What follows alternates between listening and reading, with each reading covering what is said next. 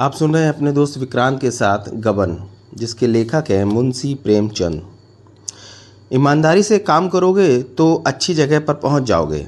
मेरी यही शिक्षा है कि पराए पैसे को अपवित्र समझना। रमा के मन में आया कि साफ़ कह दे कि आप अपनी शिक्षा अपने लिए रखें, मगर वह इतना निर्लज ना था। दयानाथ ने फिर पूछा, यह जगह तो तीस रुपए की है, तुम्हें बीसी क्यों मिले? रमा ने, बात बनाई, नए आदमी को पूरी तनख्वाह कैसे देते?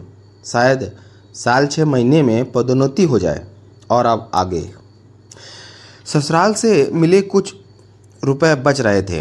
कुछ दोस्तों से कर्ज लिए, नया सूट बनवाया और नई चीज़ें खरीदी। अच्छी आमदनी तभी हो सकती है जब अच्छा ठाठ हो। रमा कोट पतलून पहन कर निकला तो उसकी शान कुछ और हो गई। रमेश बाबू ने अपने काम का चार्ज लेने आया तो देखा बरामदे में फटी हुई मैली सी दरी पर एक मियाँ साहब संदूक पर रजिस्टर फैलाए बैठे हैं। और व्यापारी लोग उन्हें चारों ओर से घेरे खड़े हैं। सामने ठेले और गाड़ियों के बाज़ार लगे हुए हैं। दरी पर बैठना रमा को अपनी शान के विपरीत प्रतीत हुआ। वह रमेश बाबू के पास जाकर बोला, क्या आप मुझे भी इस मैली दरी पर बिठाना चाहते हैं? एक मेज और कुर्सियाँ भिजवाइए चार्ज देकर जब बूढ़े मियाँ साहब जाने लगे तो बोले, हर एक बिल्टी पर एक आना बंधा है। इस एक आने में आधा चपरासियों का हिस्सा है, आधा आपका। रमा ने लापरवाही से कहा, मुझे तो यह गंदा मालूम होता है। मैं सफ़ाई के साथ साथ काम करना चाहता हूँ। रमा अपनी कुर्सी पर आ बैठा और चपरासी से बोला, इन लोगों से कहो कि बरामदे के नीचे चले जाएँ और एक एक करके नंबर से आएँ। कई व्यापारियों ने कहा हाँ बाबू जी यह प्रबंध हो जाए तो बहुत अच्छा है। दो चार दिन के अनुभव से रमा को सारे दांव पेच मालूम हो गए। माल के वज़न और गिनती में बहुत धांधली होती थी। जब इस धांधली से व्यापारियों को सैकड़ों की बचत हो जाती है तो वह बिल्टी पर एक एक आना ही क्यों ले? रमा की आमदनी तेज़ी से बढ़ने लगी। चपरासी के साथ साथ वह दफ्तर के बाबुओं की चाय, सिगरेट पर खर्च करता था। सबके सब रमा के बिन दामों के सेवक थे, मगर जालपा की अभी कोई इच्छा पूरी नहीं हुई थी। नागपंचमी और जन्माष्टमी के दिन वह अपने कमरे से बाहर ही नहीं निकली। तीन महीने में उसने रमा से एक बार भी गहनों की चर्चा ना की। जन्माष्टमी के दिन रमा आधी रात के बाद घर लौटा तो देखा जालपा कमरे के दरवाजे पर खड़ी है। रमा ने पूछा, तुम गई क्यों नहीं? बड़ा अच्छा गाना हो रहा था। जालपा, तुम तो सुनाए। वहाँ जाती तो किसके मुँह पर यह कालिक लगती? रमा, कालिक लगने की कोई बात ना थी। सभी जानते हैं कि चोरी हो गई है। इस ज़माने में दो चार हज़ार रुपए की चीज़ें बनवा लेना मुँह का कौर नहीं है। जालपा आँखों में आँसू भरकर बोली, मैं तुमसे जेवरों का तकाजा तो नहीं करती। भाग के लिखे को इंसान टाल सकता तो रोना ही किस बात का था? इन तीन महीनों में वह बहुत मुश्किल से कुछ रुपए ही बचा सका था। जालपा को तसल्ली देकर बोला, ईश्वर ने चाहा तो एक आध चीज़ बनवा ही जाएगी। जालपा, मैं उन औरतों में नहीं जो जेवरों पर जान देती हैं, मगर इस तरह किसी के घर आते जाते शर्म आती ही है। रमा, अगर तुम्हारी राय हो तो किसी सर्राब से वादे पर चीज़ें बनवा लूँ? जालपा, नहीं, मेरे लिए कर्ज लेने की ज़रूरत नहीं। घर के आदमियों को मुसीबत में डालकर गहने पहनने वालियाँ दूसरी होंगी। तुमने तो पहले कहा था कि जगह बड़ी आमदनी की है, मुझे तो कोई ख़ास बचत दिखाई नहीं देती। रमा, बचत तो ज़रूर होती और अच्छी होती, लेकिन दफ्तर वालों के मारे बचने भी पाए जालपा तो अभी कौन सी जल्दी है? रमा, खैर, अभी रहने देता हूँ, लेकिन मैं सबसे पहले कंगन बनवाऊँगा। एक दिन दयानाथ ने उसे बुलाकर कहा, मैंने तुम्हारे बारे में ऐसी बातें सुनी हैं जिससे मुझे दुख हुआ। तुम्हें समझ, समझा देना अपना कर्तव्य समझता हूँ। मैं कदापि यह नहीं चाहता कि मेरे घर में पाप की एक कौड़ी भी आए। रमा, आपसे किसने यह बात कही? मैं उसकी मूछें उखाड़ लूँगा। दया, तुम दस्तूरी नहीं लेते। रमा, दस्तूरी रिश्वत नहीं है। सभी लेते हैं और लोग बिन मांगे देते हैं। दया, इससे तो यह सिद्ध नहीं होता कि रिश्वत अच्छी चीज़ है।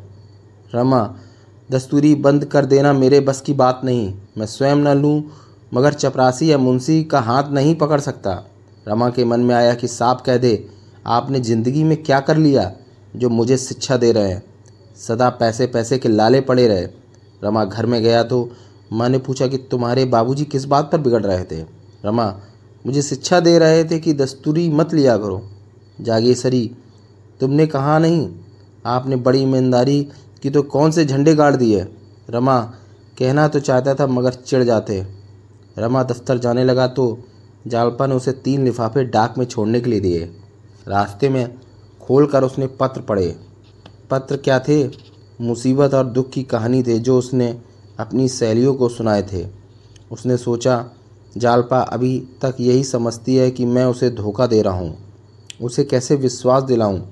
अगर अपना बस होता तो उसी समय गहनों के टोकरे भर भर कर जालपा के सामने रख देता।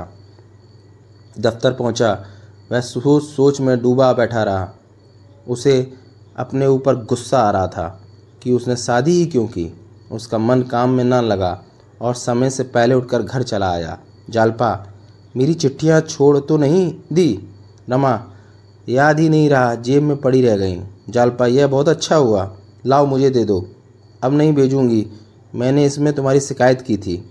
रमा जो बुरी नीयत वाला है, धोखेबाज है, उसकी अगर तुमने शिकायत की तो क्या गलत किया? जालपा ने घबरा कर पूछा, तुमने पत्र पढ़ लिए थे क्या? तब तो तुम मुझसे बहुत नाराज़ हो गए। मुझसे बड़ी गलती हुई। जो सज़ा चाहे दे दो, पर हमसे नाराज़ मत हो। उसका सिर झुक गया और आँसू आंचल पर गिरने लगे। जालपा जानती थी कि रमा कुछ जेवरों की चिंता मुझसे ज़रा भी कम नहीं है।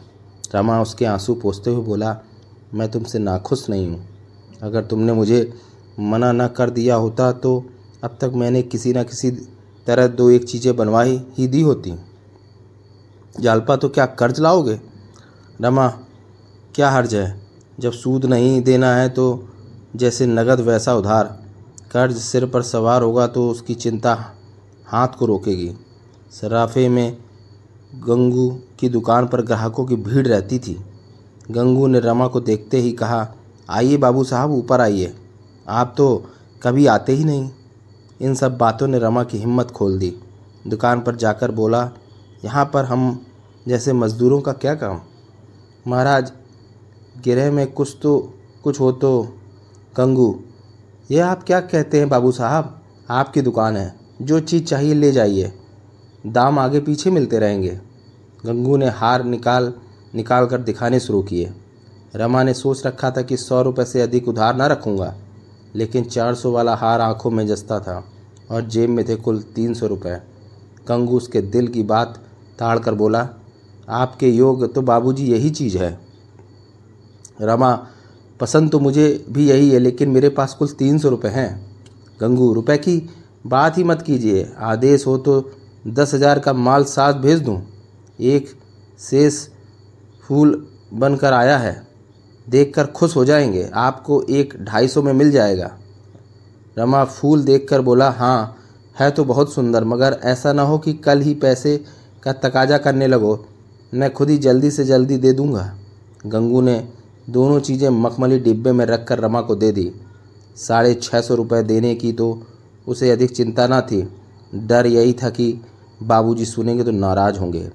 वह घर पहुँचा तो जालपा उसकी राह देख रही थी। वह ऊपर चला गया। लेकिन जालपा ना आई। रात को जब जालपा ऊपर पहुँची तो रमा उसे देखते ही बोला, आज तो सर्राफे जाना बेकार गया। हार कहीं तैयार ना था। बनाने को कह आया हूँ। जालपा, वह तो मैं पहले ही जानती थी। बनते बनते पाँच छः महीने लग जाएँगे जालपा मुँह फेर कर लेटने जा रही थी कि रमा ने ठाका लगाया। जालपा समझ गई, रमा ने शरारत की थी। तुम भी बड़े नटखट हो। क्या लाए?